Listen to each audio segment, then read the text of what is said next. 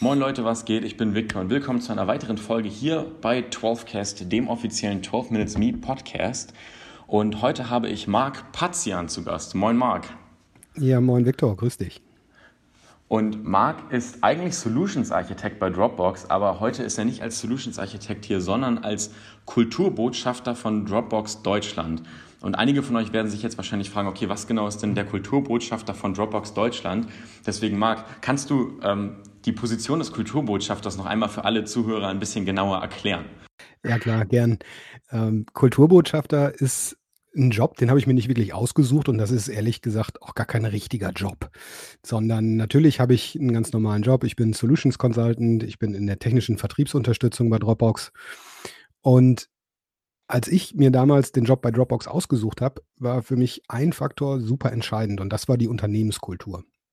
Wenn ich so ein bisschen auf meinen Werdegang zurückblicke, ich habe ähm, Old Work gehabt, ich habe Middle Work gehabt, ich habe New Work gehabt und New Work ist das, was mich so am meisten anspricht und was für mich zwingend dazugehört, ist das Thema einer offenen Unternehmenskultur, überhaupt einer richtig guten Unternehmenskultur, wo Werte nicht nur an der Wand hängen, sondern tatsächlich auch gelebt werden. Und das habe ich bei Dropbox gefunden. Und dann war es für mich eigentlich ganz selbstverständlich, die Kultur auch mit prägen zu wollen und mitgestalten mhm. zu wollen in einem Büro, was neu geschaffen wurde zu dem Zeitpunkt in Hamburg. Und so bin ich eigentlich zu der Rolle gekommen. Dazu bin ich offizieller Sprecher von Dropbox, bin also häufig auf Konferenzen unterwegs und rede da auch ganz viel über das Thema Kultur. Das heißt, das ist quasi nicht dein Hauptjob und die Rolle als Kulturbotschafter ist auch einfach, um mitzuentscheiden, wie, wie funktioniert eigentlich die Führung und die Unternehmenskultur bei Dropbox Deutschland. Genau, absolut. Und ich habe festgestellt, dass das ein Thema ist, was vor allem die HR-Abteilung, die Personalabteilung in dem klassischen deutschen Mittelstand extrem interessiert, wie das so ein klassisches amerikanisches Startup aus dem Silicon Valley macht. Äh, immer wenn ich Vorträge darüber halte, was wir so machen, wie zum Beispiel unsere Fehlerkultur ist, unsere Feedbackkultur, dann machen die immer ganz fleißig äh, ihre Häkchen und Notizen. Und das ist natürlich super spannend für mich, weil ich auch das Gegenteil von dieser Kultur schon kennengelernt habe. Und von daher bin ich mhm. total froh, dass ich da auch drüber erzählen kann und dass ich jetzt auch feststelle, dass die Leute es wirklich annehmen und auch bei sich in Unternehmen umsetzen wollen.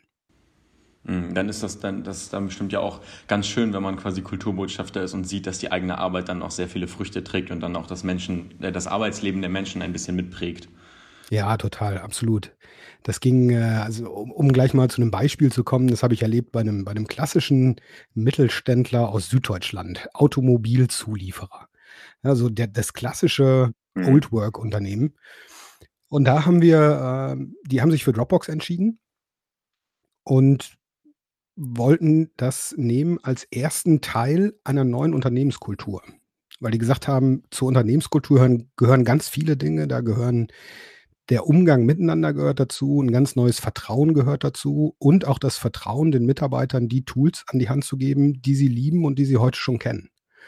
Und da habe ich ganz konkret, es war ein, super Tag, wir haben ähm, Dropbox vorgestellt, dem Unternehmen und da hatten wir so einen kleinen Tisch und die Leute konnten hinkommen und sich Dropbox angucken und die jungen Leute aus dem Unternehmen, die kamen, so die wirklich jetzt Anfang 20-Jährigen, die sagten, boah, endlich macht unser Unternehmen Dropbox. Und dann kamen so die etwas älteren Leute. Ne? Also ich sage jetzt mal etwas älter. Ich bin auch nicht mehr der Jüngste, aber ich sage mal so 50 plus, 55 plus.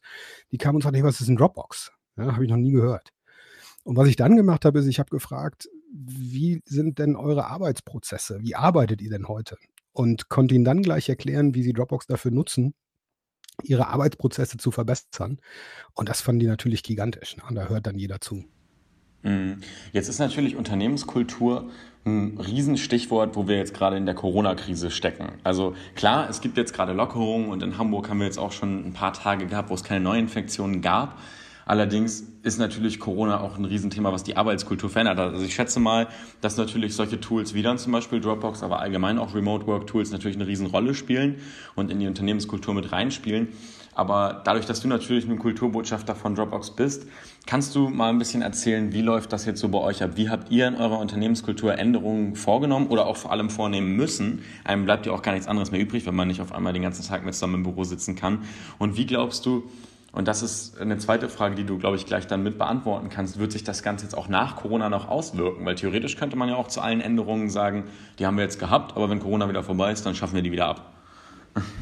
Das ist eine super Frage und ich glaube, da sind wir relativ ähnlich wie auch andere große Unternehmen aus Amerika und damit total anders als ganz viele deutsche Unternehmen.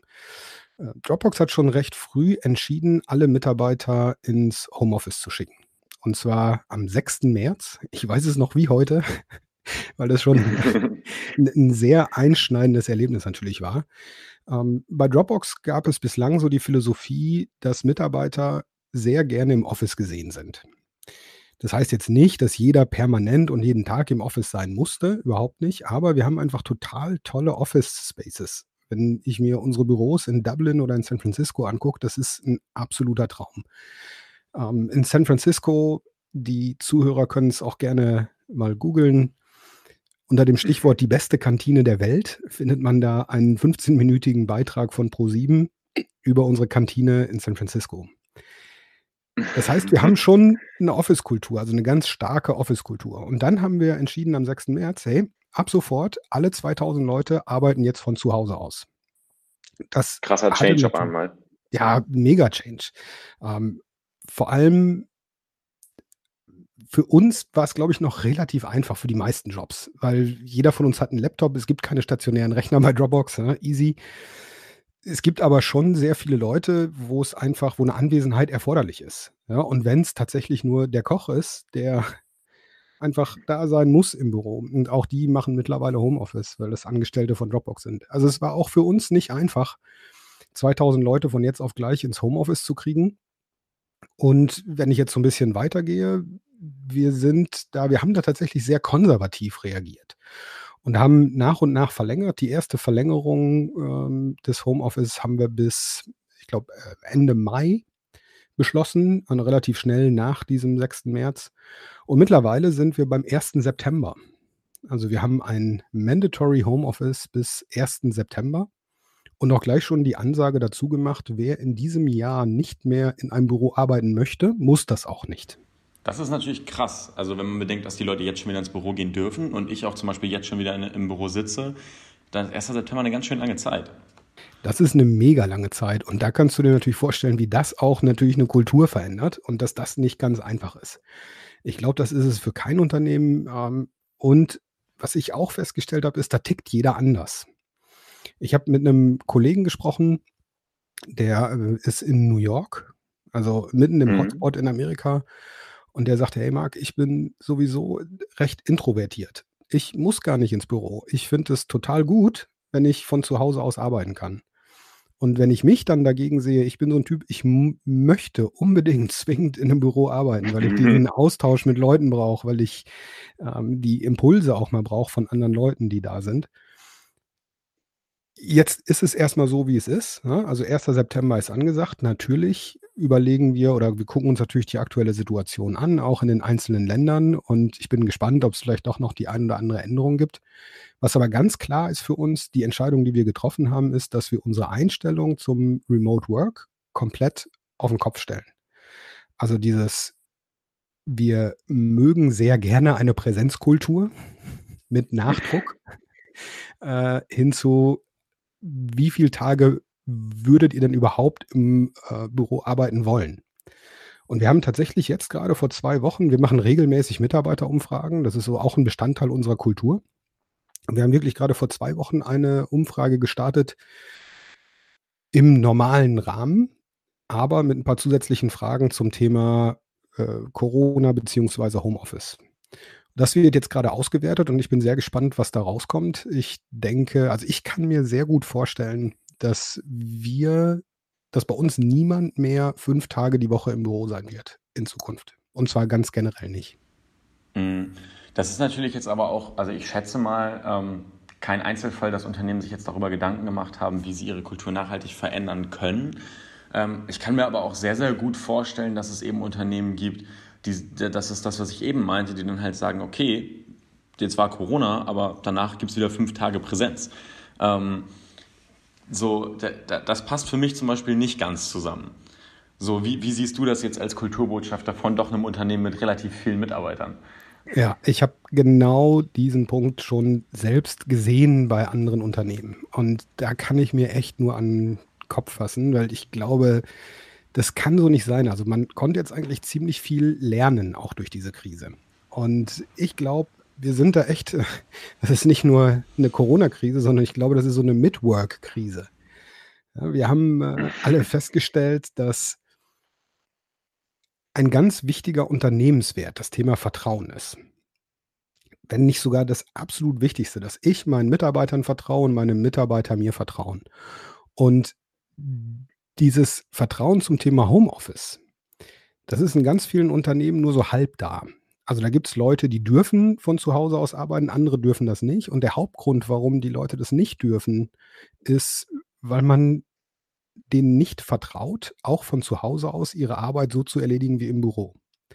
Was die Unternehmen jetzt eigentlich festgestellt haben müssten, zumindest habe ich das persönlich bei mir und auch in meinem Umfeld festgestellt, hey, von zu mhm. Hause aus kann man echt produktiv arbeiten. Und äh, ich kann auch sehr konzentriert und fokussiert arbeiten, wenn ich denn alle Tools habe, die ich dafür brauche. Na gut, aber das sehen natürlich nicht alle Leute, so muss man dazu sagen. Es gibt natürlich auch Leute, die haben schreiende Kinder im Hintergrund, für die ist dann eine Büroatmosphäre deutlich besser. Absolut, deswegen glaube ich auch, man muss da einen guten Mittelweg finden. Ich glaube aber, es gibt ganz generell kein Zurück mehr aus diesem Thema, ich muss zumindest drüber nachdenken. Und ich muss noch viel mehr auf meine Mitarbeiter eingehen und auf meine Mitarbeiter hören, auch individuell und zu sagen, hey, wer möchte denn und wer möchte nicht? Wenn jemand nicht kann, dann ist das total klar, dass ich dem auch in Zukunft, sobald es dann wieder möglich ist, dem Arbeitsplatz in der Firma zur Verfügung stelle.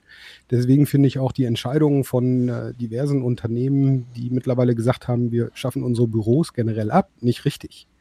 Weil ich glaube, damit verpasst man eine Riesenchance, super gute Mitarbeiter, die aber einfach nicht zu Hause arbeiten möchten, ähm, denen den geeigneten Arbeitsraum zu geben. Und ähm, also mir, mir stellt sich jetzt aber bei, dem, bei der ganzen Homeoffice-Thematik noch eine wichtige Frage.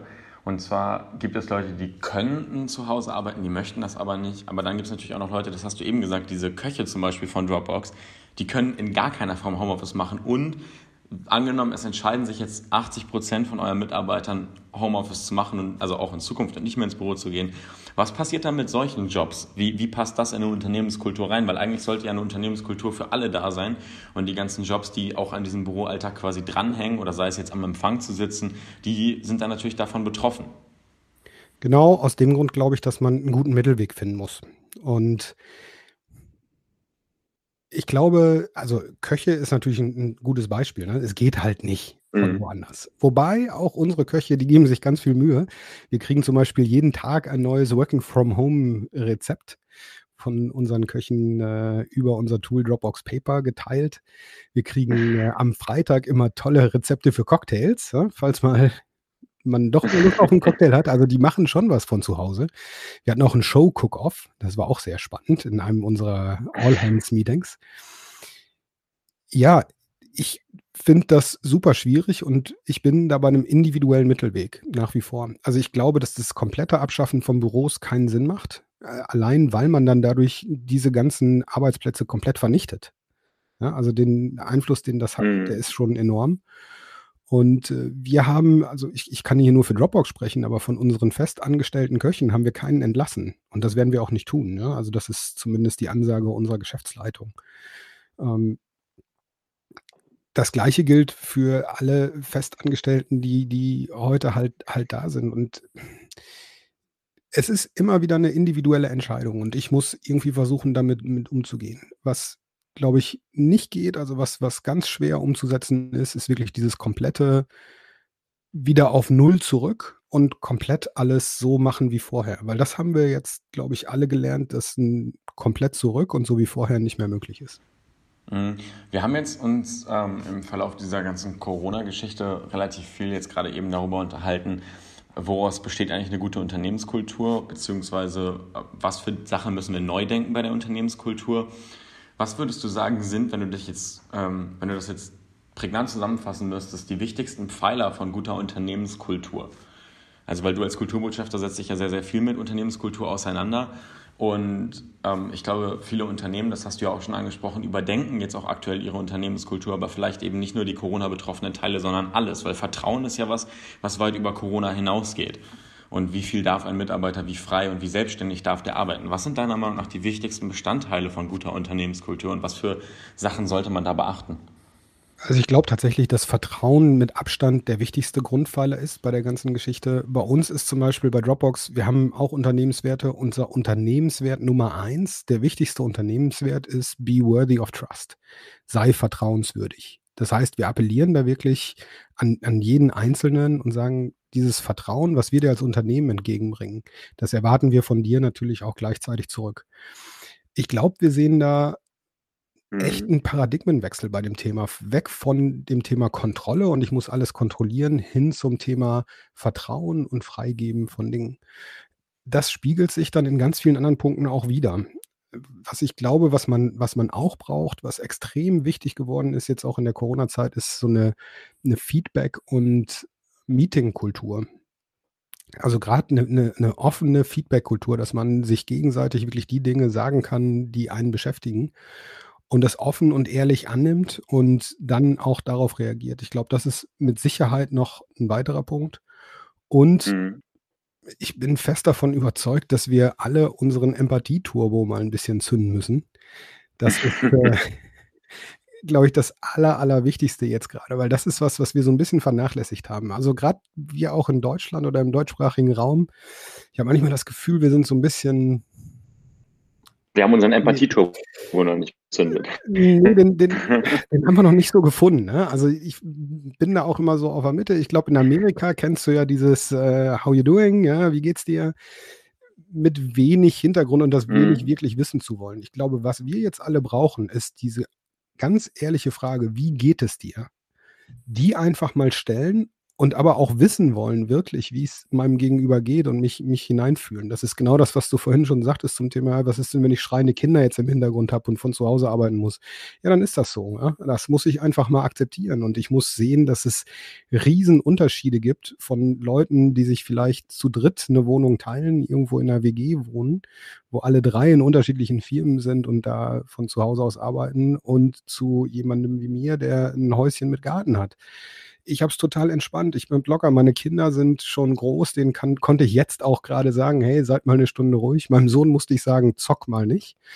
Weil, äh, also zocken dürfte er natürlich, aber die Lautstärke, die sich daraus ergibt, die ist dann doch ein bisschen schwierig äh, für einen Podcast. Das sind, das sind die Themen. Also dieser Empathie-Turbo, der ist mega wichtig und den vermisse ich manchmal in dem einen oder anderen Unternehmen. Mhm. Du hast jetzt ein paar Grundpfeiler genannt. Du hast äh, auf der einen Seite gesagt, wir brauchen eine Feedback- und Meetingkultur. Auf der anderen Seite brauchen wir eine Vertrauenskultur. Ähm, das sind zwei Bestandteile und ich glaube, es ist auch jedem klar, dass das wichtige Dinge sind. Doch ich glaube, ein Problem, was Firmen oft haben, ist, wie genau führe ich diese Dinge in mein Unternehmen ein? Also wenn ich jetzt zum Beispiel ein Mittelständler bin oder auch ein Startup-Unternehmer, ähm, oder ich möchte zum Beispiel Kulturbotschafter werden in meiner Firma. Wie genau sorge ich dafür, dass diese Dinge denn in meinem Unternehmen überhaupt stattfinden? Weil ich glaube, dass die irgendwie wichtig sind, ist uns allen irgendwie bewusst. Ich glaube, da gibt es ganz große Unterschiede, ob ich ein Unternehmen von Grund auf aufbaue, also ob ich wirklich ein, ein Startup baue, weil dann habe ich es relativ einfach. Dann baue ich mir meine eigene Unternehmenskultur zusammen. Wenn ich jetzt ein etabliertes Unternehmen bin, dann ist es natürlich ungleich schwieriger. Und die Tipps, die ich dann immer gebe an der Stelle, ist, hey, untersucht doch erstmal eure aktuelle Kultur, eure aktuelle Unternehmenskultur. Und was ihr dafür tun müsst, ist nicht euren Geschäftsführer fragen, sondern ihr müsst mal alle Mitarbeiter fragen. Und ihr müsst mal die Mitarbeiter fragen, wie die denn die Unternehmenskultur definieren. Und dann kriegt ihr erstmal einen Status quo. Und dann wisst ihr mal, wo ihr steht. Und dann kann man hingehen und sagen, okay, was sind die Werte, die uns in der Führungsebene davon super wichtig sind? Und was sind auch vielleicht die, die wir offensichtlich ändern müssen? Ich habe das ganz oft erlebt, wenn ich über äh, Unternehmenskulturen, speziell über Werte spreche. Dann stelle ich als erstes häufig die Frage, wie sieht es denn bei euch aus mit euren Unternehmenswerten? Und ganz oft höre ich ja, die hängen an der Wand. Ähm, ich finde selten jemanden, der sagen kann, der alle Unternehmenswerte sofort einfach erklären kann. Weil Unternehmenswerte gibt es immer. Jedes Unternehmen hat die. Nur die werden halt mehr oder weniger gelebt. Und je weniger die, die gelebt werden, desto schwieriger ist es natürlich auch, das Unternehmen zusammenzuhalten und auch diese Kultur dann um die Werte herum aufzubauen. Und das ist eigentlich so das Erste, womit man startet. Ich habe ein interessantes Gespräch nach einem meiner Vorträge gehabt mit einer Mitarbeiterin einer Anwaltskanzlei. Und mhm. die hat mir genau diese Problematik geschildert. Und die sagte, hey Marc, ich will ja so eine Unternehmenskultur hier fördern, ich will die aufbauen, auch gerade diese Vertrauenskultur. Aber ich habe überhaupt keinen Rückhalt. Ich finde niemanden, der mich da unterstützt. Und das ist super wichtig, wenn ich das machen will, wenn ich diese Kultur mitentwickeln will und auch zum Kulturbotschafter werden möchte, dann mhm. brauche ich Mitstreiter. Also ich muss jemanden finden, der das mit mir gemeinsam durchzieht. Alleine ist es super schwierig. Und am besten habe ich dann wirklich jemanden in einer Führungsposition oder ich komme mit dem Geschäftsführer gut klar. Und man definiert es dann gemeinsam. Und wenn ich gemeinsam sage, dann nicht die beiden zusammen, sondern wirklich gemeinsam mit dem ganzen Team und mit der ganzen Firma. Denn wenn das mhm. nicht von der Basis kommt, man kann eine Kultur nicht diktieren. Das funktioniert nicht. Ich kann eine Kultur aufschreiben, so wie sie ist, und ich kann versuchen, an einzelnen Stellschrauben zu drehen. Und ich habe gesehen, bei Dropbox zum Beispiel, da habe ich mir genau diese Kultur und diese Unternehmenswerte vorher angeguckt. Man muss die nämlich auch formulieren können und man darf die auch durchaus nach außen tragen und anderen Leuten erzählen. Und das war der Grund für mich, warum ich da angefangen habe. Ganz, ganz einfach. Also es ging natürlich auch um den Job, aber ich habe das Unternehmen gesucht, was zu meinen Werten und zu meiner Vorstellung von Kultur passt. Und Dropbox waren diejenigen, die es am besten nach außen bringen konnten, mir aber auch gleichzeitig gezeigt haben in all den Vorstellungsgesprächen, die ich hatte. Ich hatte nämlich nicht nur zwei, sondern zehn. Zehn?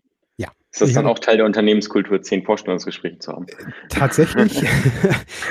es sind nicht zwingend immer zehn, aber da ich so eine Mischung aus technischer und vertrieblicher Rolle habe, kommen da noch zwei, drei hinzu.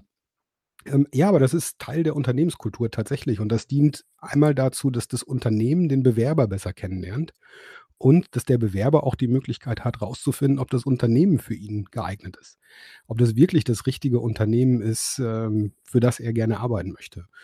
Und wir interviewen natürlich nicht nur auf fachliche Skills, sondern auch auf Kultur, auf Werte. Und dann kommt man schnell zu einer mhm. etwas höheren Anzahl an Einstellungsgesprächen.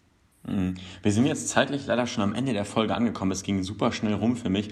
Um das jetzt noch einmal zusammenzufassen, alles, was du gesagt hast und das so ein bisschen in so ein Framework zu bringen, ähm, um das, den letzten Punkt jetzt direkt aufzugreifen, es ist ganz wichtig, dass Unternehmenskultur sich an mehreren ähm, ja, Punkten widerspiegelt und auswirkt. Also ich meine, dass du jetzt gerade am Ende zum Beispiel die Bewerbungsgespräche erwähnt hast, damit hätte ich zum Beispiel nie gerechnet, dass die Anzahl der Bewerbungsgespräche in irgendeiner Form mit der Unternehmenskultur sehr, sehr stark zusammenhängt. Ähm, dann hast du gesagt, dass Vertrauen und auch Empathie und auch eben Feedback und regelmäßiger Austausch ein großer Teil und wichtige Pfeiler von Unternehmenskultur sind. Und um jetzt mit den beiden Sachen quasi zu deiner Anfangsaussage zurückzugehen, und wir alle sollten einmal über die eigene Unternehmenskultur nachdenken und gucken, wie können wir Corona jetzt vielleicht als Chance nutzen, um nicht nur uns selbst mal ein bisschen neu zu strukturieren, sondern auch eben die komplette Unternehmenskultur, was ja dann auch schon ein bisschen größeres Projekt ist, als seinen eigenen Terminkalender neu zu schreiben. Ja, absolut. Also es geht einfach darum, das Thema Vertrauen sich nochmal genau zu überlegen und zu gucken, was habe ich gelernt vertrauensmäßig, als alle ins Homeoffice mussten. Das kann ich so weiterleben. Alle haben einen Vertrauensvorschuss gekriegt und ich habe den bestätigt bekommen. Dann lasse ich den jetzt auch so. Und ich hab, glaube, dass ganz viele Firmen daraus gelernt haben und Empathie-Turbo zünden, auf Leute zugehen und äh, wirklich sich in andere, in die Kollegen, in die Mitarbeiter, in die Chefs hineinversetzen und in ihre Situation. Mhm. Ich glaube, das war ein wunderschönes Schlusswort, Marc. Vielen, vielen Dank, dass du hier heute mein Gast warst im 12cast. Ich wünsche dir jetzt noch einen schönen Tag und an alle Hörer bis zum nächsten Mal. Ciao. Tschüss.